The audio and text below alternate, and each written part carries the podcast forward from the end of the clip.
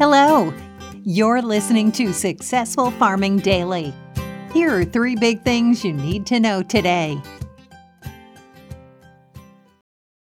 It's Wednesday, August 24th. Our first big thing is soybeans and grains were again higher in overnight trading amid worsening crop projections in Nebraska and Indiana.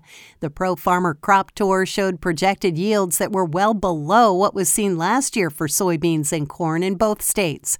Corn yield forecasts and pod counts for Nebraska both were down 13% year over year.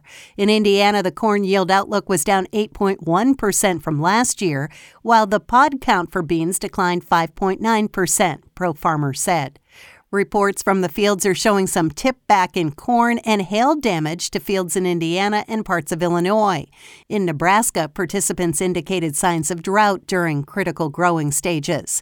About 55% of the U.S. corn crop was in good or excellent condition as of Sunday, down from 57% a week earlier, the U.S. Department of Agriculture said in a report this week. That's also down from the 60% that earned top ratings at the same point last year. 4% of the crop was mature at the start of the week, on par with the average for this time of year. Some 31% was dented, down from the 35% average, and 75% was silking versus the normal 79%, the government said.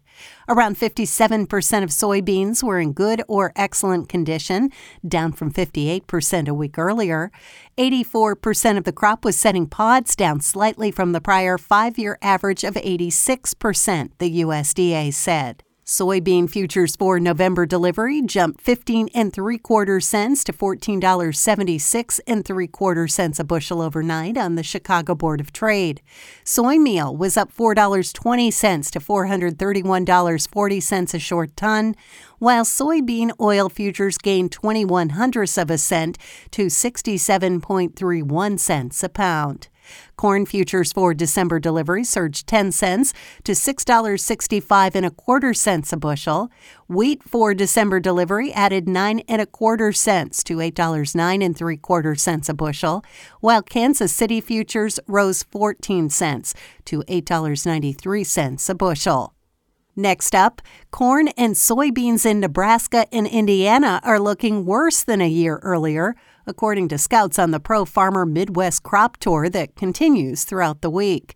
In Nebraska, corn yields were pegged by scouts at 158.5 bushels an acre, down from the outlook for 182.4 bushels an acre in the state last year, according to a report from Pro Farmer. That's also well below the prior three year average of 176.7 bushels an acre. Soybean pods in a 3 foot by 3 foot plot totaled 1,063.7, down from 1,226.4 last year and the average of 1,245.1 for this time of year, the report said. It was much the same in Indiana. Corn yields are forecast at 177.9 bushels an acre, down from the 193.5 bushels projected last year and the three year average of 178.3 bushels, Pro Farmer said. Soybean pods in a 3x3 square were reported at 1,166, down from 1,239.7 last year, but up from the average of 1,148.3, the report said. As little as 5% of the normal amount of rain has fallen in much of Iowa, the Dakotas, Nebraska, Kansas, and Oklahoma in the past 30 days, according to the National Weather Service's precipitation page. About 21% of Nebraska had adequate topsoil moisture as of August 21st, while the remainder of the state saw short or very short conditions, according to the USDA. It's much better in Indiana, where 66% of the state is seeing adequate or surplus topsoil moisture, government data show. And finally, scattered showers and thunderstorms are expected today and tonight in northern and eastern Iowa, according to the National Weather Service. Though the risk for severe weather is low, a few strong storms cannot be ruled out, the NWS said in a report early this morning.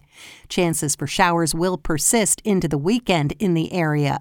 Storms also are expected this afternoon and evening in parts of central and southern Minnesota and parts of western Wisconsin, the agency said. The worst of the weather is expected in parts of western Wisconsin and southeastern Minnesota. A few strong thunderstorms capable of small hail, gusty winds, and locally heavy downpours are possible, the NWS said. Thanks for listening. Follow more news on agriculture.com.